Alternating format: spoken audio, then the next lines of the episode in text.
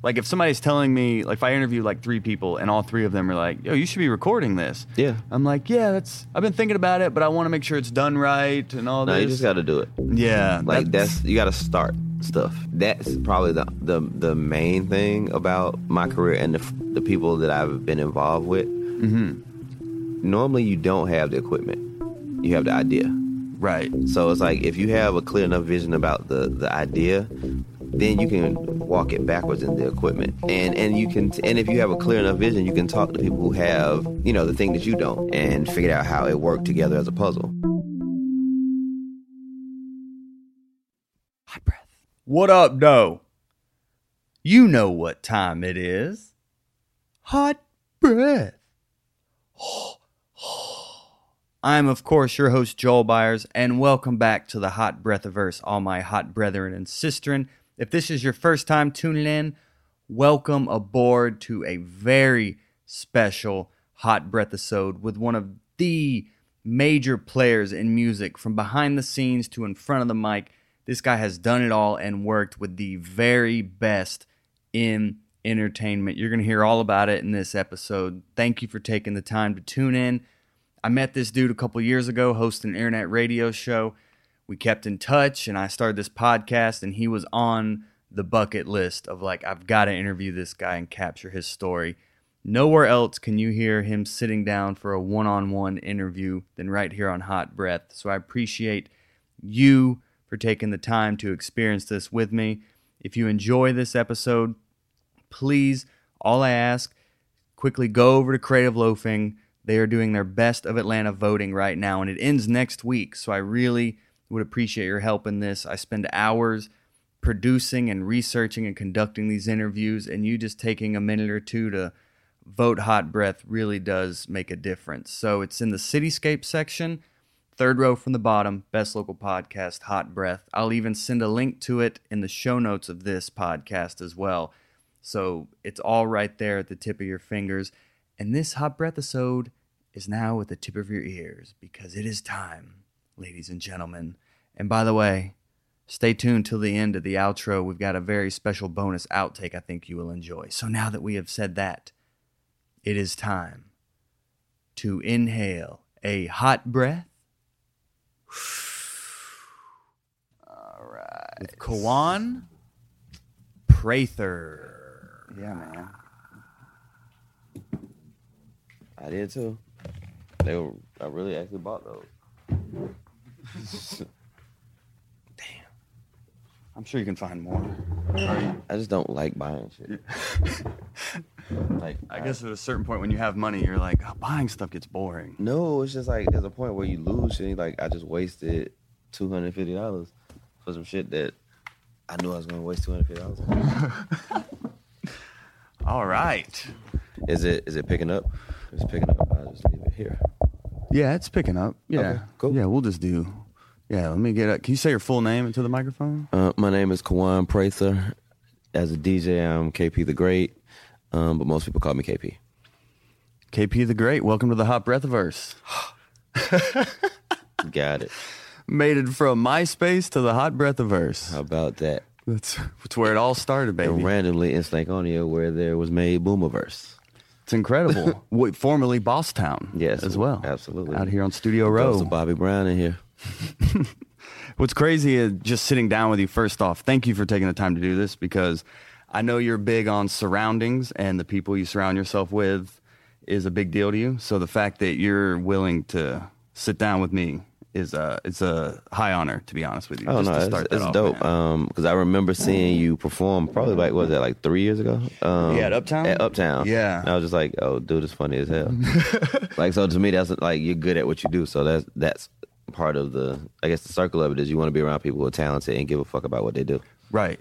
And that's I give a f, f about what you do. I'm gonna keep it Awesome. PG Oh, on PG? here. Oh, awesome. No, it doesn't matter actually. I, I fuck with you too, KP. So thank you. We're here at Stankonia. I guess this is All I know about Stankonia is just the Outkast album. Is that where this was recorded? Like, what's the Um, history all- here? Well, everything. Um, this Stankonia is the place where we all. This is the first major studio I think we all worked in as the Dungeon family. Okay. When I was in a group, Parental Advisory, this is where we recorded that first album, and that was the first album to be recorded from the Dungeon. So this is where we all kind of camped out and figured out what we sound like. what was what were the early days of recording like in the Dungeon family? It was in a basement, right? Yeah. Well, I mean, that wasn't necessarily recording. That's where we made music. That's where we wrote, and you know, we didn't really have the full equipment to record. We Oh, had yeah. just enough to make the actual beats, and and you know, you can sit around and write, and then you actually go upstairs and play the beat and rap it to people, so they go, "Oh yeah, that's dope," and the criticisms go happen. You go change it, and by the time you get to the studio, it's right. Okay. I didn't know if you were like in the bathroom booth or whatever, like a mattress. No, you no, guys no. go We weren't that advanced. Oh, not that advanced. Nah. no, 1991. No, it was we. But the thing is, we had makeshift studios that we had rented before. Uh-huh. Like we had the spot at the skating rink at Jelly Beans that that we all we built. So we had a real fake booth that we built. That was dope.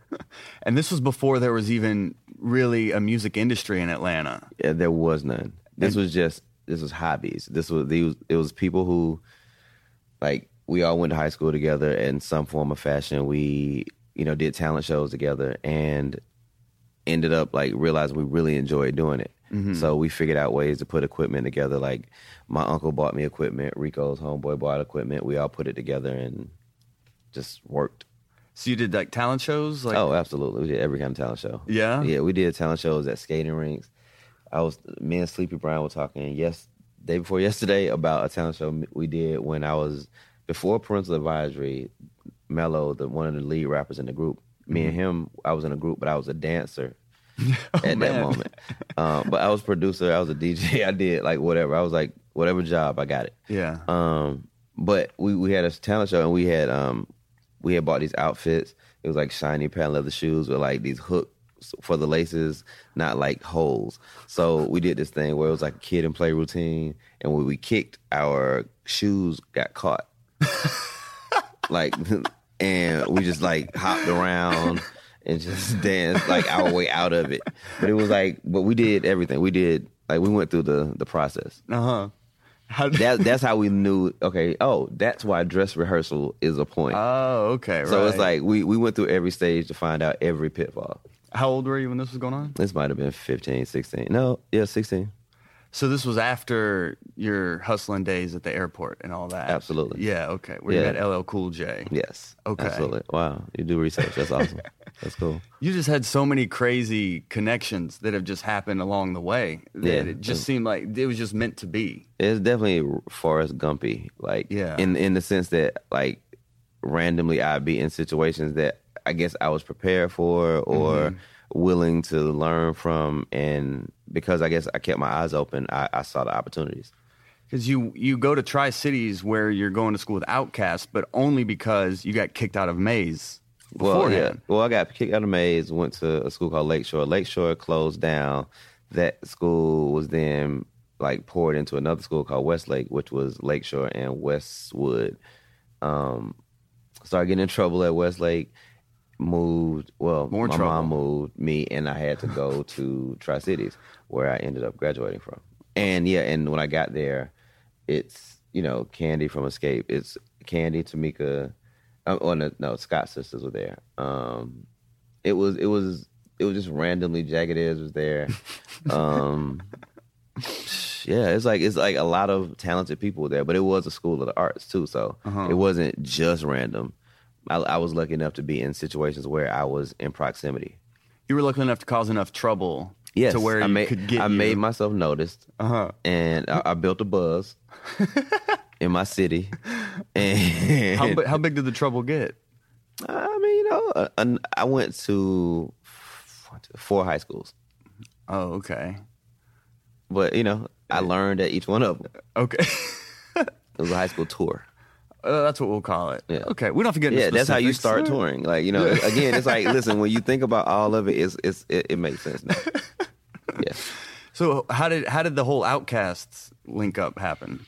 random. Um, Another again, random, yeah. Yeah, well, we I mean again, we went to the same school, so it wasn't so random. But we all knew a bunch of the same people. And me and Rico and like Pat and Ray, like all of us already knew each other. Outkast was kind of like they they were we weren't the Dungeon family official at this point. We were just PA, organized noise, and some equipment. And Big Rube and the U Boys. It was a bunch of different groups in the crew. And Outkast, Big Boy got a CD, a tape actually that I had left in somebody's car with beats from Organized Noise on it. But it, I had written OMP beats, you know, and he found it. They wrote some raps to it, and then they found their way up to Rico's job where we all used to hang out at, and they came up and rapped to these beats, and we didn't know how they had them at first, you know. But you know, we found out, we figured it out. Wow.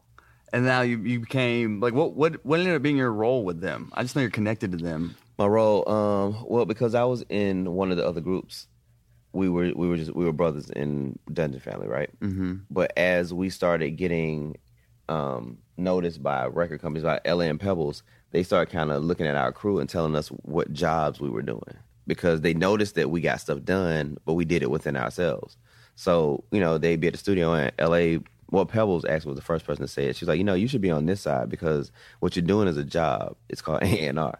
And I was uh-huh. like, what, what do you mean? She was like, well, the way that you find this person and bring them to, to the studio to meet this person, and then they end up doing stuff together. And, you know, it's kind of, you're, you're orchestrating. It's not exactly mm-hmm. producing, but it's, you know, if it was a movie, you'd be a producer. But in the record company, you'd be an A&R because you kind of facilitate all these relationships and kind of communicate through everybody, or everybody communicates through you. And she was like, but that's a job. You can get paid for it. You know, it's a career. And you know, for like three years, I was like, yeah, okay, whatever. But we, because I was in a group, so we were touring, and I would still meet people on the road, whether it be like Q-Tip, and find out he produces. Then like LA, you you know, you know Q-Tip, you know, it was like that kind of random, not uh-huh. random, but just that was my thing. And LA was one day like, look, you should do this as well as what you're doing. If you're successful at it, it'll be easy. It won't be a problem because you're already doing it. If you notice that you like it, it could be something and that was kind of how I started in the A&R space. And it just so happened to be something. Turns Yeah, out. Turns yeah, out L.A. out. Reid knew what he was talking about. Yeah, I mean, now and then. LA knows he knows thing- he knows stars, man. Like he knows he knows talent. And he he understands. I think character of artists. Okay. Like he understands the science in it. Like Hmm. you know the the you know one cup ego, one cup vision, one cup desire type kind of thing, and he understands you know the alchemy in it, like who to put with people, and you know he showed me how to use that too. It's kind of like you know some Jedi shit. Yeah. That you now are a Yoda in yourself. Like, how do you see? Because I mean, you, you've you've there's no need to even go down the resume, but I mean, you know, T.I. is someone you saw before he had any buzz, and you're mm-hmm. like, okay, this kid's got something. What do you see in someone? What is the instinct that comes out when you see like a star?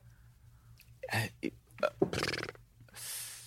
Um, it's really just it's a feeling for real. Okay. You know, it's you know when people say the it thing, it's like I think it is different for different people.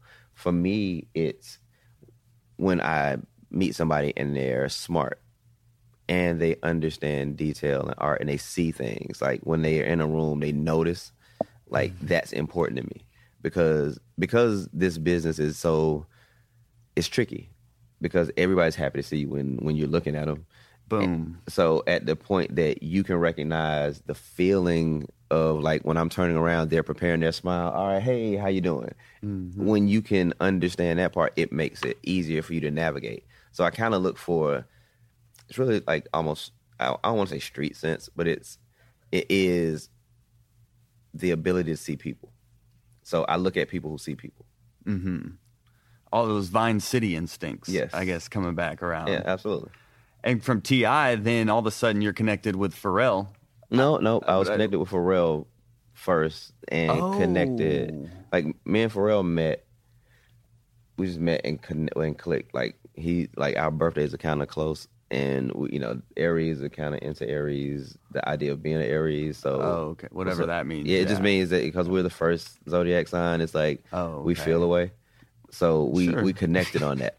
Okay. and but but just through that just noticing um each other's desire to push culture not just be in the game mm-hmm. and we got cool and when i met when i met tip i brought him to pharrell because i was like his his pharrell and, and chad have they have an ability to take these far out ideas and make them very accessible and what i knew we were trying to do with tip was big like you know the idea that he wanted to be the king of the south that's like a big undertaking Yeah. so I had to make sure I had people around who were brave enough or even understanding enough of what that means and, and what kind of music that has to be. And I just wanted him to be around professional people so he can learn right. So before he was even the king Yeah. and all that, he like he was like, I'm gonna be the king. Yeah, he said it one day on just on some random, and I was like, "Oh, okay, bet." Well, I mean, say you got to say it then. If you believe it, say it. Whoa. And yeah, So have you found that to be a theme in your career or being around such successful people is they first have the vision, state that vision, and then almost game plan how to get to that vision. They set the finish line before they Yeah. start almost. absolutely. Okay. Yeah, it's it's it's weird to me because I, I meet artists and entertainers and people in general who want to be famous, right? Mm, But yeah. but the, the the the most scary thing I've ever heard is, yo man, I just put me on, man. I'll do whatever. And it's like, yeah, nah, yeah, nah. You cool? You do it over there though. yeah, you can do whatever that way. Because it's not specific. It's not specific, and Uh-huh. someone who will do anything will do anything. True. Yeah. So I just don't need that to kind. Of, I don't need to be looking for that in my life. I don't, Yeah. I don't need to be checking on you every day to find out what today's anything is. What was it about Pharrell that you guys connected on instantly? Honesty, Honesty. Yeah. Um, he he played. You know, the first time we sat down, he played a bunch of records, and you know, he was beginning. Well, not he, them. The Neptunes were beginning to be like the Neptunes. It was very early. It wasn't like a lot of records out, but people were talking about him. So when I met him, he was already clear that people liked him, and people had been buying tracks, and you know, he was successful enough. Uh huh. But he was playing records, and I was like, "Yeah, that's cool. Hey, you play the next one though?" And he was like, "What you mean?" I was like, "Yeah, I- this one I just don't connect with it. Like, but if you play the next one, let's see what what's next." Right. and and we went through that process, but it was it wasn't a you know it wasn't disrespectful obviously because it was all really quality, but it was literally about a feeling, right? So he was like, "Oh, oh, okay, you get it." He was like, "Yo, man," like he's like, sometimes I sit and and people like they buy tracks that I hate. And and some that I know aren't even good mm-hmm. because they, they they're like oh and they do the break your neck bob and, and he's like and I and it's irritating because it's like I need somebody to tell me the truth so I can know what I'm doing right and wrong. Like I like gauging based on honesty, basically. Mm-hmm. And from then on, we've just been cool. And you guys had some vision about the song "Happy" that I, I read about No, where he had a he, But it was like you two like agreed on about the song "Happy" that nobody else did, but you guys Yeah, still well- followed your. What was that situation? well. Long story short, the song was done for another artist Okay. that, at a label that I was working on, and um, the label at the time didn't hear the song as a hit record. They heard it as kind of more of an irritating kind of thing, and but I Wow. but but it's one of those. But but but by the way, it's it's not unfair. Like Yeah. if you're not a happy person and you hear happy happy yeah.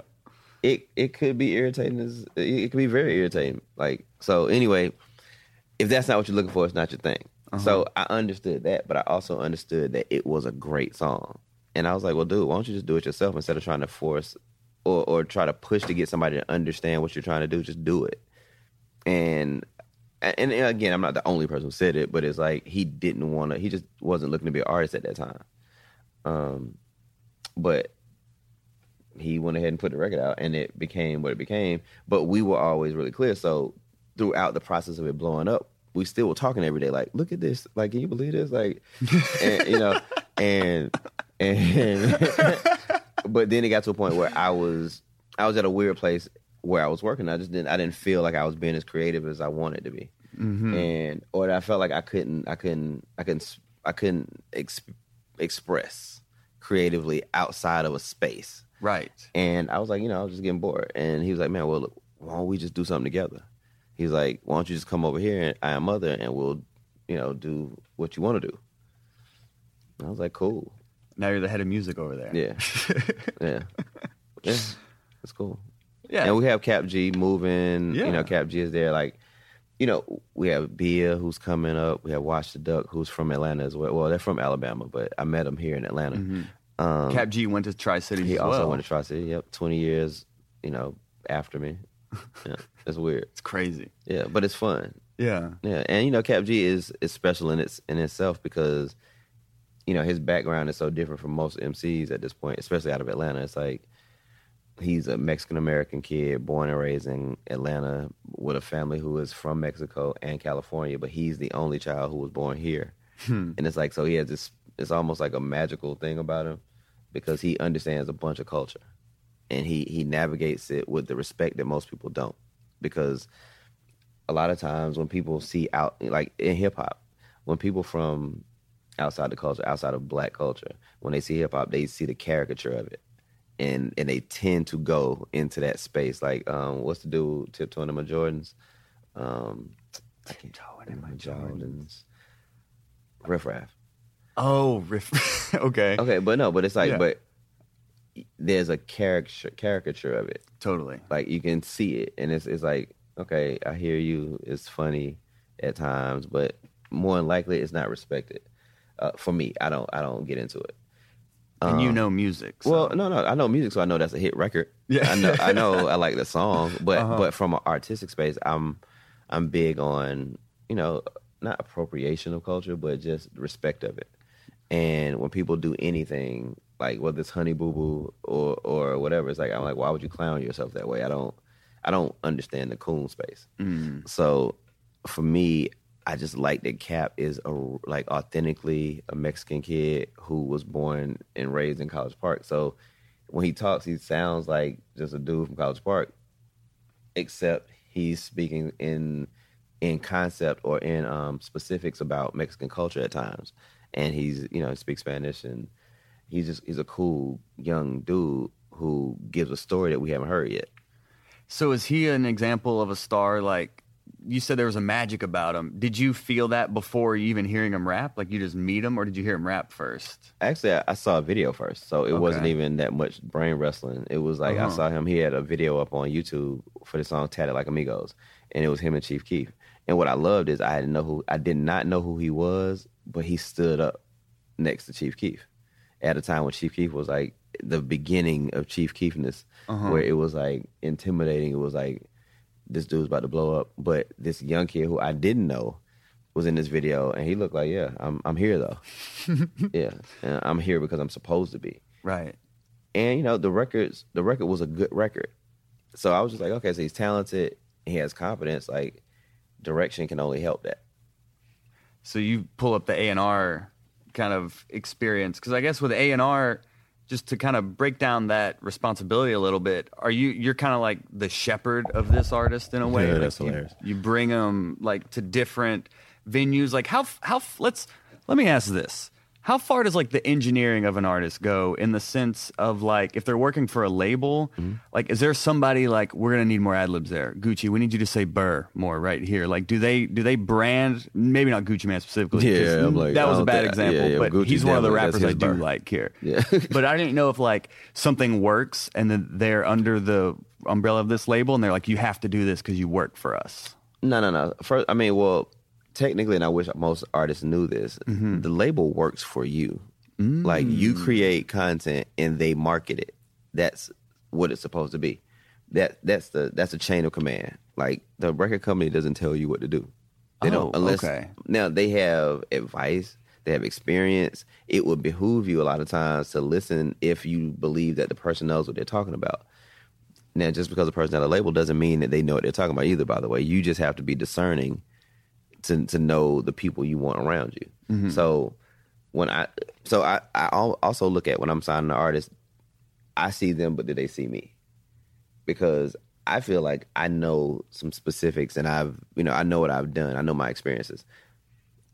I feel like as an artist, you should research the people that you're going to meet that could possibly have an impact on your life. Totally. And some people get so excited by stuff and and the light that you know they get lost in it. And again, those are the people I don't necessarily like. I prefer that if I work with the artist, they have a choice to work with somebody else, so that it's a decision that we're working together, mm-hmm. as opposed to I come show up in a flashy car, you know, take you out to eat, pop a bottle, put a girl on you, and then you like, yo, we had a ball. Now I'm about to he about to break my career great. No, he just conned you. Like you got conned. What is it about the the short term success versus that long term? What is what is the timeless quality of some music? You know what? The funny part is I don't know, but I just know that it takes the same amount of effort and time to make something whack big as it does to make something great bigger. Interesting. It all requires work. It's the same work. Like, uh, but like I don't, I don't take away from someone who I don't. That if I don't like your music, it doesn't mean that I don't think that you deserve what success you get. It's, you know, there are a lot of people who aren't as talented but will outwork a talented person. The the when you see a superstar, it's because a talented person has a drive to outwork someone who's willing to outwork them. You know, it's it's it's a competitive space, and and I feel like I'm competitive, and I want competitive people around. Like even when we're talking art, it's like it's subjective, but how you get it to the people is competitive. Somebody you definitely worked up was Usher. Mm-hmm. Like you, I mean, I don't know. Were you at the beginning of his career? Because you were Um, not the f- well. I've known him since the beginning of his career. Uh-huh. The first album I I didn't work on that was um, the record he did with with Puff, when Puff Daddy, Sean Combs, P Diddy, Puff Daddy at the time. uh huh. So I didn't do that record, but I, I started doing A and R around that time. Like again, I, I knew him because he would come to the dungeon. We were around the same people, the talent show stuff, the showcases. So I had seen him and I met him, and he had been around the dungeon. So he was like little bruh, but very very little. Yeah. bruh. Yeah, so yeah. when I started working at LaFace, LA was like, "Yo, you want to take a stab at trying to get this Usher thing on on track?" Because it had been a while since the first album, and it didn't really connect as much as people thought it should have. And in that period between, he had been working with a bunch of producers, and it just wasn't it, like nothing. It wasn't special yet. It was like quality producers who knew how to make songs, but they weren't making Usher records. What was missing? Did this the production and the artist didn't line up? Like the voice? I think. Well, again, I think it's all chemistry, right? So, LA had this conversation about because he was just nervous. He didn't know what to do with Usher at this point, and I was like, "Well, sh- sh- why don't we just take him over to Jermaine's house?" And you Jermaine know, Dupri. yeah, Jermaine Dupri, Uh-huh. yeah, and because again, Jermaine Dupri, we grew up together. You know, we were Unbelievable. sleepovers. You know, it was like that's my friend. Like we lived in the same apartment. Well, he lived in apartments my cousin lived in in off Riverdale Road, Brandon Town, and we all used to go to Jermaine's house. He had a video game in his house. You know, that was like, like I guess the equivalent of clickbait for friends. It's like, like so he had he had games and he was you know he was cool. We all were cool. He liked music. We like music. Um, so yeah, again, we just we all grew up together. And by this time, Jermaine was Jermaine. He had done Kris Kross. He had you know started his label. He was he was a producer. So and he had a, a expertise with young kids, like in the space of how to make it not corny. Mm. So you know, because the the the first Usher project was kind of grown. Like the first single was "Can You Get With It." It's only a sexual thing, but he was like fifteen. Gotcha. Like he was in school, and Puff came and picked him up out of class, and he sang the song. Uh-huh. Um, and it was just like from some for someone from the South. He's from Tennessee, young, uh, you know, good looking kid, like all American looking kid. And he's saying this, it kind of doesn't connect because the person who has to approve this is not going to approve for their daughter to listen to that at that time. Right. But we understood that he was he was a mature kid, so he could talk about mature things, but in the fashion that the Jackson Five did, where there's stories and you know it doesn't.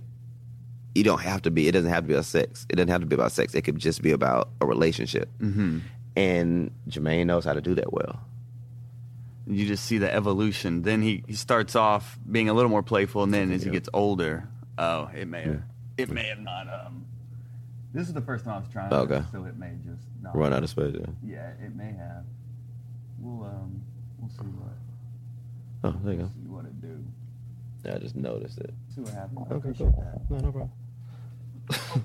I see shit. I'm sure you have a very special perception. Don't worry about it. It's fine. Oh, good. We got the audio. Okay. Ah. That was the, that was just the first stab test. at it. Okay, cool. Because you know I've been trying to listen.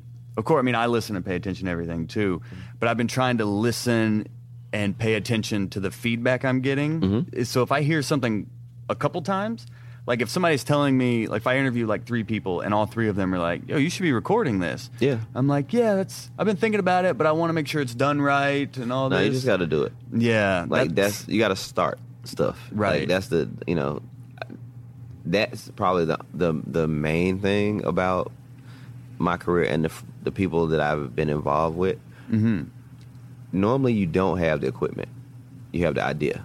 Right. So it's like if you have a clear enough vision about the the idea, then you can walk it backwards in the equipment, and and you can and if you have a clear enough vision, you can talk to people who have, you know, the thing that you don't, and and you build like that's what I think. Even with the Dungeon family, that's what we are. It's like a bunch of kids who had different talents, different pieces, and brought them to this basement and figured out how it worked together as a puzzle, and luckily it, it was so many different people from so many different parts of Atlanta that had so many different point of views that mm-hmm. everybody was spoken for. So it felt like the South as opposed to, you know, Outkast representing these dudes from this one street.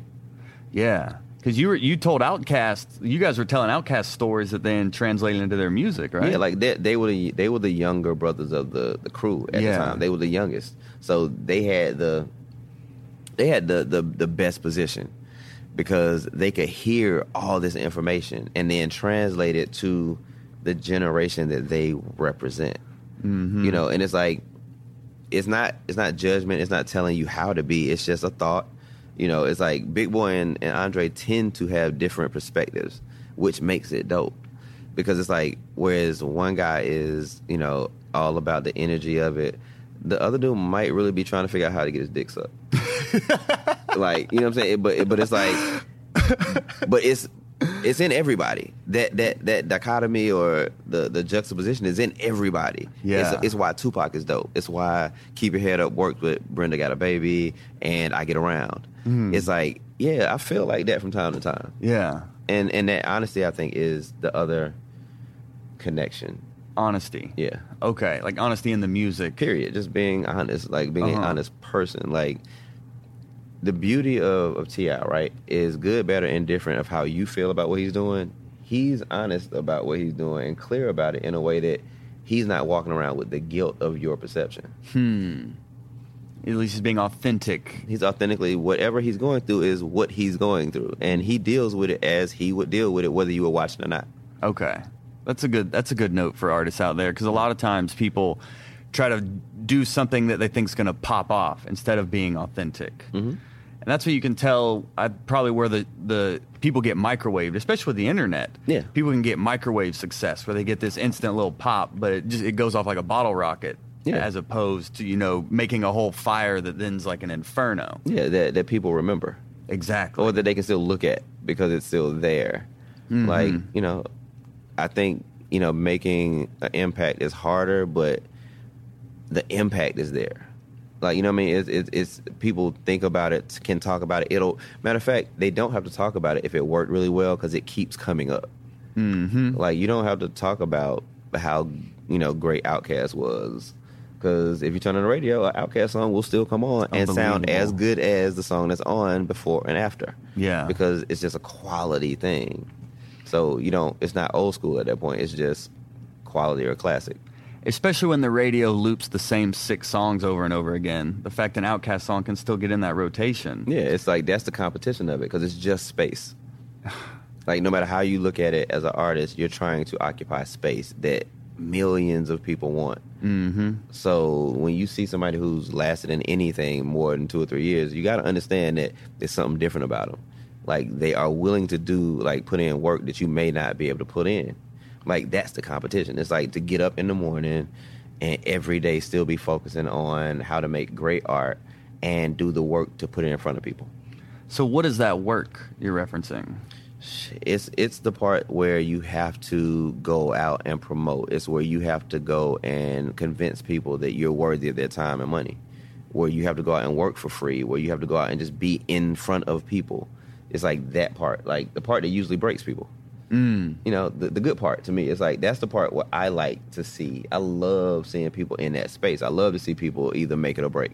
Mm-hmm. It's like that's that might be, and I don't know if it's like good or bad or some evil shit, but I I do enjoy watching that pressure place because it's like once you see somebody come through it, you like yeah, it's almost like you get that thug tear drop, and you're like yeah we yeah, but then when they don't, you just you know that disappointment of what do you you know like what do you do is there's a point where it's on you.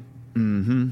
That's one of my favorite things in watching comedians. I, I laugh the most when comedians are bombing because I love them seeing that adversity because we all go through Yeah, it. it has to happen. We all go through it. So I'm most entertained when comedians are bombing just to see how they react and, Yeah, and how they come back from it, or if Right. Yeah. The, the uh, and the filler words. so what y'all want to talk Yeah, about? you know. Uh, hey white man, yeah. of course. Yeah. Yeah. me at Uptown. Me just saying the word white gets a laugh at Uptown. I It's- know It's, I- it's, it's, the silliest shit in the world. Yeah. But but it's like but I but it's the reason why I enjoyed you there because you didn't pander to trying to make the black joke. Mhm. Like it was still the smart joke. It was just the joke.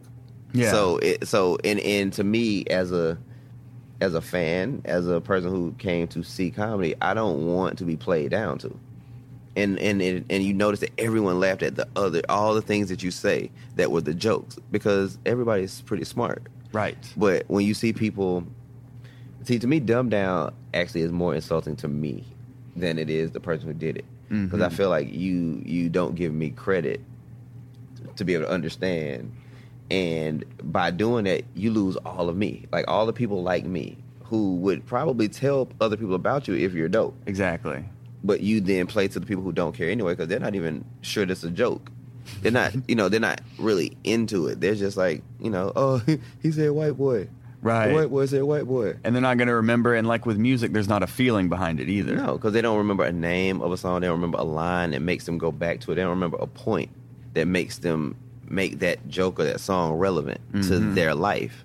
It's the reason why you know Chris Rock can can say anything he wants because we all see we've seen the the example of what he's talking about. Black, white, Asian, well, no matter what you are, you've seen you know everything he's spoken about so you have a reference point that's what makes you either get into the joke or not or the comedian or not if their point of view is one that you can understand or even just or you know respect or just oh i see that Yeah, that's been my goal since I started. Was I want to be able to do the same jokes at Punchline that I do at Uptown. Yes. And if one works one place and not the other, then I just this is not kill a it. great joke Exactly. yeah because the thing is that okay so same thing with with music right Outkast shouldn't just have to play to black audiences. Like, why would Yeah. they? They say really cool shit. Yeah. So if it's cool, it's cool across culture if it's true. Mhm. The honesty makes it translate. Like, you know, you can I used to wonder why certain records didn't travel outside of Atlanta, right? Then I started traveling outside Atlanta. And I started recognizing that okay, if we put so much draw and so much regional on it from a articulate space, right? Mm-hmm. you you cancel out the next person who doesn't understand that language. So the more that you can stick to actual language and actual words, that can translate everywhere. Uh huh. But you see, Atlanta's getting known for like mumble rap, as they call it. No, that's a generational thing. That's not just Atlanta. That's a, that's a thing. Oh, I thought that was Atlanta artists, though. no, no, I'm sure it. Like most things, it started with Atlanta. Yeah. But, yeah. but yeah, but the thing is that again, that's the problem and the, the gift and curse about the influence of Atlanta. Okay. like we're cool like we're entertaining we're funny we're smart we're, we're all those things right but if you if you make one part the thing it'll be just as big like atlanta has a flavor that is just like it it's relatable Mhm. even when you kind of don't want to like it you get it See, like, what is it about the city? Because you've seen it, like we said, you've seen it grow from where there was no music industry to now it's like the music industry. oh it's the ent- entertainment industry it's like Inter- yeah, Yeah, that's true. in film, we're the number one. You know, in, in revenue, we made the most money last year. in Atlanta. Whoa. With, with movies and TV, like we're like a nine billion dollar industry in film. Hey, well, that's why I started this podcast because I was I was starting to see first the comedy scene blowing up here and mm-hmm. comedians from Atlanta getting on Comedy Central and Netflix and mm-hmm. HBO. So it started off with comedy, and I'm like, the city's dope. Like stuff is popping off everywhere. Yeah. So like that's what the, like the that's what foundation makes of this everything dope though that's why that's why so many things work out of atlanta because every in every nook and cranny there's something really special. Hmm. and the more that the special people see it they talk about it. And special people talk. And people listen to them. And and those things translate. So it's it's really like it's a we're a tastemaker city. And i don't know how it happened but i know it is a fact though Yeah, because even back in the day, I think before the city was burned down by Sherman, this was like called Terminus, and everything came, Mm-hmm. Came through, through. this region. Yeah. and we have the world's busiest airport. Like, we're viral what is it about? No, You- Outkast's first album went viral before the internet based on Freaknik. I totally forgot about Freaknik. No, but that's the thing. It's like you got Yeah. all these college kids coming into town, Yeah. and we had samplers of Outkast tape, and we get we will pass them out in traffic. People were stuck in traffic. Oh man, What could they do? Like we gave every car. Like we, I don't know how many cassettes went out, but I felt like it was somewhere in the five thousand to six thousand range. But every every time I meet someone out of town, they're like, "Man, I remember coming to Atlanta." And the first I got for Freaknik, and I got this Outkast tape. Man, I remember it had Crumblin' Erb, and they can tell. And I'm like, yeah, I remember all that because it was the first time we got all these kids from all these different colleges to take back to their college these dudes that were kind of hot in Atlanta that weekend. That that's that's such a cool little nugget right there of just how you can spread the word like hand to hand combat almost still in like it, it works better than anything I've ever seen. I, I, even in, internet included. That's what I was about to ask. Yeah. you know, no, the internet is dope, but it's not. You can't. You don't have. You, you can't really trust it. Mm. You don't know who the person is on the other side. Yeah. So you don't know the person who says they love you so much even has, you know, taste or you know, it's, it's like, okay, this. I have to be careful with this because you, whoever gets it, is the person you want to have it, but that person doesn't always have the influence to get someone else to listen. Hmm. So when you're doing hand to hand, you see the person, right? They see you, so it's a real energy tran- transferred. So you can, you know, yo, I appreciate you, and you're like, man, that was cool. Like, you know, that works better than it works much better than me putting money to my ear and showing you how much more I have than you do. because at that point, why should I support you if you're just going to torment me with my support? Right. Right. Right. You know, it's like, but but you wouldn't do that in hand to hand. You wouldn't go up. You wouldn't walk up to a person off the street and go, "Hey, money calling." So but on the sti- internet, you can do anything. So that's still that that could be a good note for artists is still put in like the footwork on it. The Yeah. internet that's still the best path. Yeah, the the internet is is is yeast. It's hmm. like an amplifier, but whatever is actually happening is going to be amplified. So if you are fake big, right, and and something you do that was so silly on the internet connects, everybody then goes to find out, oh, well, where they come from, and all that information is there too. Mm-hmm. So the internet is is double sided. It's like it's it's only going to show what's there. Totally. So you know, as either you preface it with, "I'm this is entertainment. I'm not really this dude. I just this is my friend's money, and we're just playing jokes." but once you say it's yours, and people show up to see it, and it's not there, they have phones too, and they go, "Ah, bruh, look at what Shawty ain't got nothing. I'm up here at Walmart three in the morning here too, trying to get t-shirts, but he ain't got it." Like, and and it turns into the reverse of whatever it is you thought you were doing. I mean, I've done a show with a promoter that had like fifty thousand followers, and I was like, "Oh man, this is gonna be awesome." And it wasn't. Five people, dude, like including the staff. Five people, like, and I was like, "Okay, so that was a good. That's a good lesson, Yeah. right there. Yeah. It's always a good lesson. Failure is always It's the, best, lesson. Whoa. No, it's true. I mean, Yeah. it's, it's a fact. Yeah. Like the people that I see, again, the people that you see that blow up with no adversity, they don't know how to handle adversity, and it's going to happen. Mm-hmm. Like, there's no way. Like, we've never seen anybody be the same hot their whole career. Right. So, what would you say is a humongous failure that you learned from? humongous. Because I I always think ask, humongous yeah. you wouldn't know, so it's like it's not really that humongous because nobody Yeah. saw it. But I, I ask, like if there's a comedian on here, Mm-hmm. I'm like, okay, what's your biggest bomb story? Like, what's your boo story? Is what Oh. I'll ask people, like when they got booed on stage. So I love hearing that with all all of my guests because we talk about all the success you've had, but Mm-hmm. Yeah. people need to understand. No, the no, context. there's a bunch of them. I'm just now. I'm trying to think of what. Um, I mean, shit. I've been in this industry for 20 years, and the things you know about, they're probably about 10 things. So everything else may not have worked. So I was like, let's think about this. Um, well, I, I'll say the the probably for me the most disappointing is well, not not disappointing. No, the thing that I feel like is a failure from my watch, right, is Yelawolf.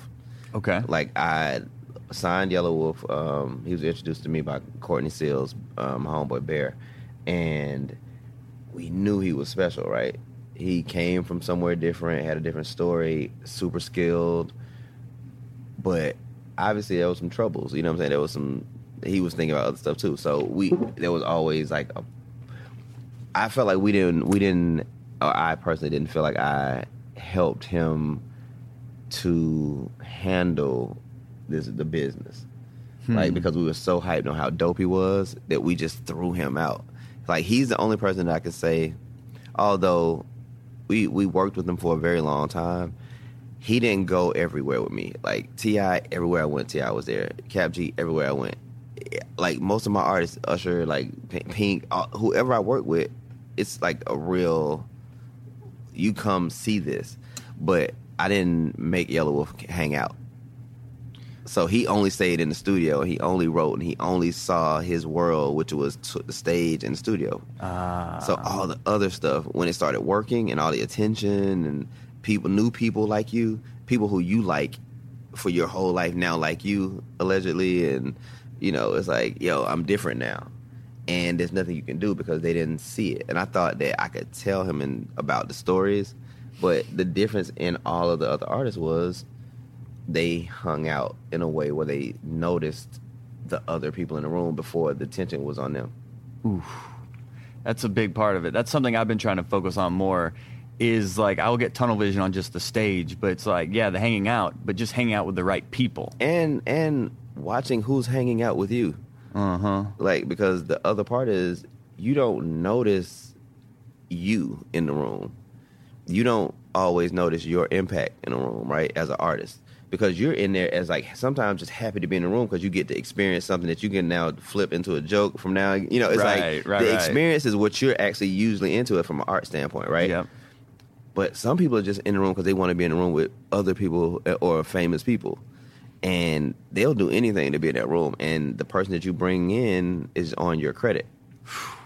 So Yeah. it's it's it's it's just to me it's a lot. And if you don't notice that this is a real business, if you don't recognize that this yeah, it's a privilege to be in this position to be able to possibly get something off that could take care of your family and your life and you know, Mm-hmm. it's dope. Yeah, the, the show's a job and the business is a job as 1000%. well. No, at, at the point that you make entertainment your your your career, you're a job, Mm. and you have to look at yourself like that. Like, if you worked at McDonald's, would your friends want to come hang out while you make fries? Probably not. Interesting. But it, but everybody wants to hang out with famous people. Everybody wants to hang out at your job. Yeah. And you being a director, writer, DJ, dancer, executive, Dancer, Uh, funny. we'll throw that in there. yeah, it's yeah. true. Yeah. So, how do you? And like me, I'm, I'm like a comedian, a podcast host. I'm a teacher. Like I, I'm an author. Like, and it's you have all these different skill sets. How do you nourish? How do you? How would you nourish each one? Would you just focus on one at a time and throw all your energy into each individually, or do you uh, accommodate time for each? How'd you? I definitely give everything its time, and it's not like I'm always doing all of them at the same time. Uh-huh. DJing has always been there. It's there's never it's never not been a part of my life. Um, whether it was in my office, I would have my turntable set up. I would after work just sit there for a while. You know, that was my stress relief. Oh, as an executive. Yeah. Oh, okay. Yeah, so like you know, it was just it was kind of a part of my like if I got an office, what do you want in your office? That went in, mm-hmm. and it. I, I'm sure most people thought it was just for shows, like he trying to show his hip hopness, but but after work, I would sit around and that's what I would still do because that's where I started. So it was kind of my comfort, my my security blanket. Mm-hmm. So it doesn't take effort for me to do that, really, like because I do it anyway.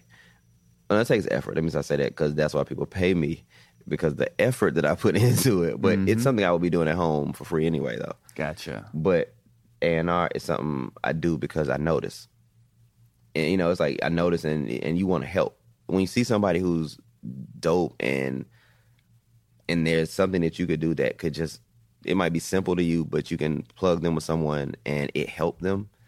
That's dope to me. I just I like that because that that's just good, you know, karmic energy out, you hmm. know, and it's it's whether I was doing it on purpose or not, I don't know.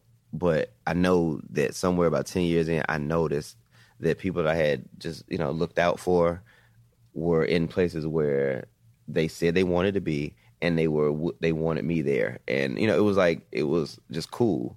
But then I noticed, okay, so I can't help people. So then you know that makes it a job, but all the stuff I do, I just I would be doing for free. Oh, so everything you've picked is something you just enjoyed anyway. Yeah, somebody else put a title on it. I didn't know A&R was a job until Pebble said so. Yeah. DJing was the only thing I chose to do. Uh huh. Everything else kind of came from the fact I love music and uh, art, and I just you know yeah I like art. I'm an art dude. Like I guess a ghetto art dude. And now you're hitting like the DJ. You're like hitting that live hard again now. Like so, you're out doing shows and everything now. Yeah, yeah, it's fun. Um, this KP the Great thing is is is working out because originally I thought it was gonna be my retirement plan. Like I told my my homeboy guy, I'm like I just want to do as much as I can, retire and DJ in like random places, and be able to not need money from anybody. Like let that be the thing that covers my my beach life Right. Right. Right. you know. Uh-huh. And you know, yeah, I, but it's turned into a thing that happened faster because I started doing it outside, and luckily I'm good at it. Yeah. Like, yeah, like You've you been know. doing it since you're 12, I would imagine. but no, I mean, because again, it, uh, let me not say I'm good at it. Someone agrees with my taste as a, as in music when we when I do stuff, so I'm I'm appreciative of that. and you're still a turntable guy. Yeah, Yeah. You still like the old school feel. you know what? It's just um yeah, I don't even know like old school, new school. Like I, I can use CDJs and I it just doesn't feel fun. It mm-hmm. feels like I'm contained in this little space with these little knobs as opposed to free flow of range of space. And it's just not as fun to watch people play on like a computer. Yeah. I mean, you, you, you're doing everything your way, and you're following just what you enjoy, and that's created your success. What do you, what do you think is different about you? Because a lot of people may do that, but they don't hit this the level you've hit. Like, what do you think is different about you? I don't necessarily do it for me. Okay. like I recognize that I'm the person or the vehicle in it, right? But I'm doing it for an effect or a feeling for people to feel a way. Like if you if you hire me as a DJ, I assume you want to have a good time at your party, right? So I want to play records that make you specifically feel like everybody in the room feel like this party was specifically for them. Hmm. So it's like you have to pay attention to everybody in the room. You got to see faces. You got to yeah, you, you it's more giving than it is about me being, AMKP, like, you know, fist pumping. It's more about, okay, I feel great when I see other people feeling great. So then I have a good time too. So it's kind of like a secular kind of gratification, I guess. Being selfless. You're a giver. Oh, I'm not. I'm, yeah, Oh, are you selfish? I'm definitely a giver. I'm, uh, yeah. Um, but but but um, selfish is weird because I'm an only child. So Mm-hmm. I've heard that I'm selfish at at times, but I don't think so. Um, it Seems to have worked for you. it works because you know what? I know for a fact I'm not selfish. I can say that wholeheartedly. But sometimes in thinking about a bunch of things or a bunch of people or a whole circumstance as opposed to a single thing, it makes someone who it, it, can make an artist or anybody really feel like you're not f- for them 100% but it's like no no i'm for it. I'm for the whole of it. So mm-hmm. that your part if your part is great and this person's part is great and everybody's doing great we're doing great. And some people think that that's not attentive, but I'm like I just see different. Like you know, I kind of what do you, you know like analyze quicker in a way. Yeah. it's like a weird, beautiful mind kind of thing in my head. Sometimes like it goes from like beautiful mind to cartoon like in no time, but it's a very real thing. It's like I happen to see the fields different. And what do you see the field of music headed towards right now? Quality again. Okay. Like when you look at the things that are actually making money and surviving, it's Mm-hmm. actually quality based music. And you start seeing the people, the hustle or the, the lick people, like you see them follow to the wayside. Mm-hmm. And with the internet, it's made it that much harder to get noticed. Like it makes the work that much more. So, you know, I like that the fact that the, the people who aren't for real, they just they disappear. And they disappear like just as big as they came.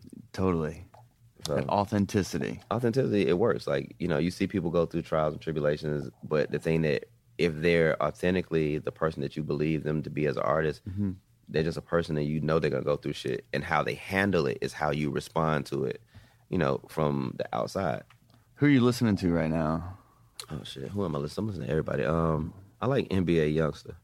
Um, a song called Untouchable. Um, I like a lot of. I like. I listen to everything, so it's kind of hard to say that because like every like every Monday I do this thing called the Monday High Five on my um Instagram. Yeah. where it's just like because I randomly hear like songs from people that I don't know or whatever, but with Shazam I'll just Shazam it.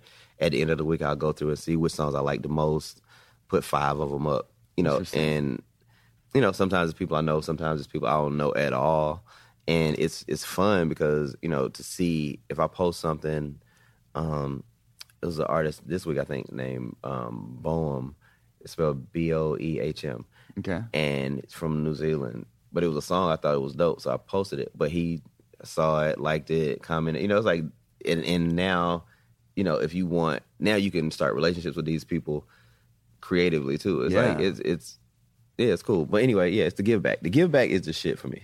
The give back. Yeah. Well, you giving your time to sit down and do this, KP, uh, it's I'm I'm so privileged because nobody's really done this with you. So it's I'm so happy that Oh shit. we able to do this on Hot Breath. Um, before we get out of here, is there anything else you want the world to know? Um, follow me on, I guess, my socials. Not, I guess. Follow me on my socials, please. if if you don't mind, please follow me on my socials. It's K A W A N P R A T H E R at Kawan Prather. It's my government name. you know, that's first. And, you know, you can find me through KP the Great. You can, uh, website's about to launch so that you can, you know, it can be a little more professional in the world of KP the Great. Um, it's a dope website too. Getting the brand up. You know what? Just just take. You know what? Doing the things that I've advised other people to do. Mm-hmm. I'm just doing some of them for myself now, and it's you know it's a weird thing, but I appreciate that it works. So it means I've given good advice. What are some of those things? Be consistent. Um, give it the attention it needs, like practice, and you know just the giving whatever the the job you're trying to do, give it the attention that it deserves in order to get back what you want. So it's you know I'm I research, I listen, I pay attention, I talk to people, um, and you know even like things like this are this is cool to me, right? Because you get to talk to somebody who actually is thinking about things. So it gives me ideas listening to the questions that you ask. So it's it's it's again it's mutual. It's it's a give back, but it's also I it's a give and take. Yeah. And some of that's very time consuming, like you said, like trying to compartmentalize all these different aspects to become successful. Like, do you do you have like a daily schedule? Are you organized in that way? do you Um, apply? the most organized I am is my gym is the most consistent stuff. hmm Um, but I do that so that I can eat not as great as I I should. I feel you on that. Yeah. Let's see, my kids. You know, it's like time that I speak to, I talk to my kids, do stuff with my kids. That's the most scheduled thing is my kids stuff. okay. But creatively, I kind of just live in it. Um, I practice about two hours a day DJing. Do you schedule that time, or is it just when you find it? I just do it. Okay. Like, yeah, I just do it. hmm Um, but I'm not as locked into my phone as I probably either should be as an executive. but no, it worked out. No, I'm, it's fine actually. Yeah. Yeah, you're doing fine, KP. You're doing great, actually. Yeah, this is great. Hashtag be great. Yes. Well, thank you so much for being on Hot Breath, man. It's been a Thank real privilege. Appreciate it. Woo! We made it.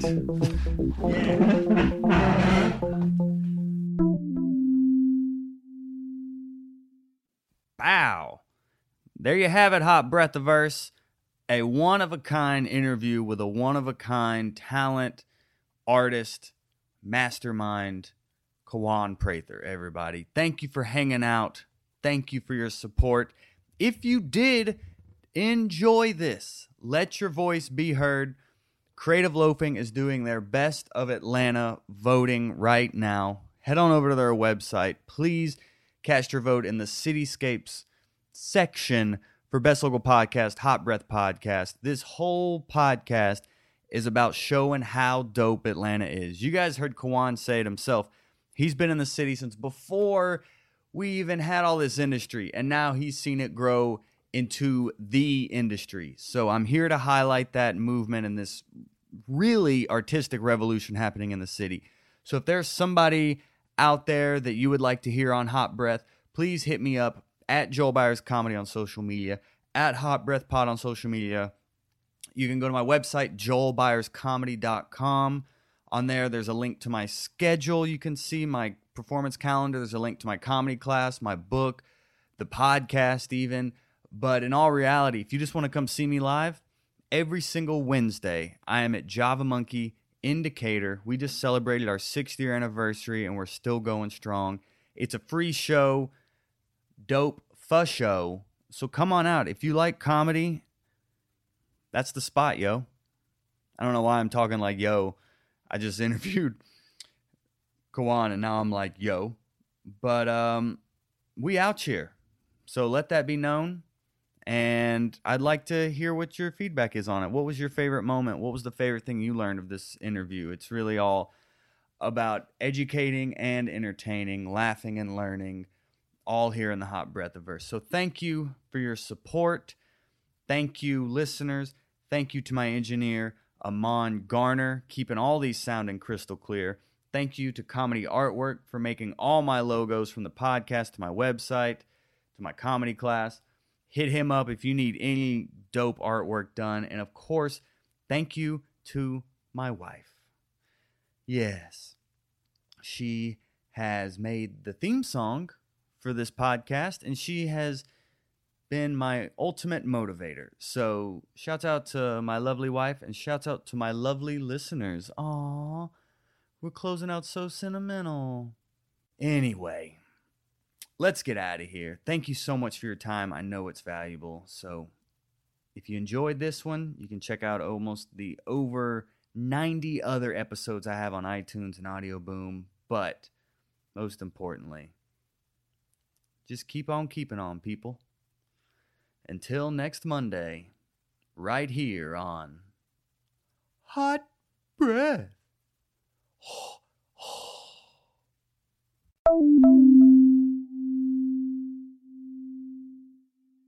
Hot breath. What'd you think, man? Yeah, That was cool. That, was, a great Is interview. that worth your time? Oh, absolutely. Shit. Made me think about stuff I hadn't thought about. Good. Like that's that. The questions are dope. Like the actually the research is dope.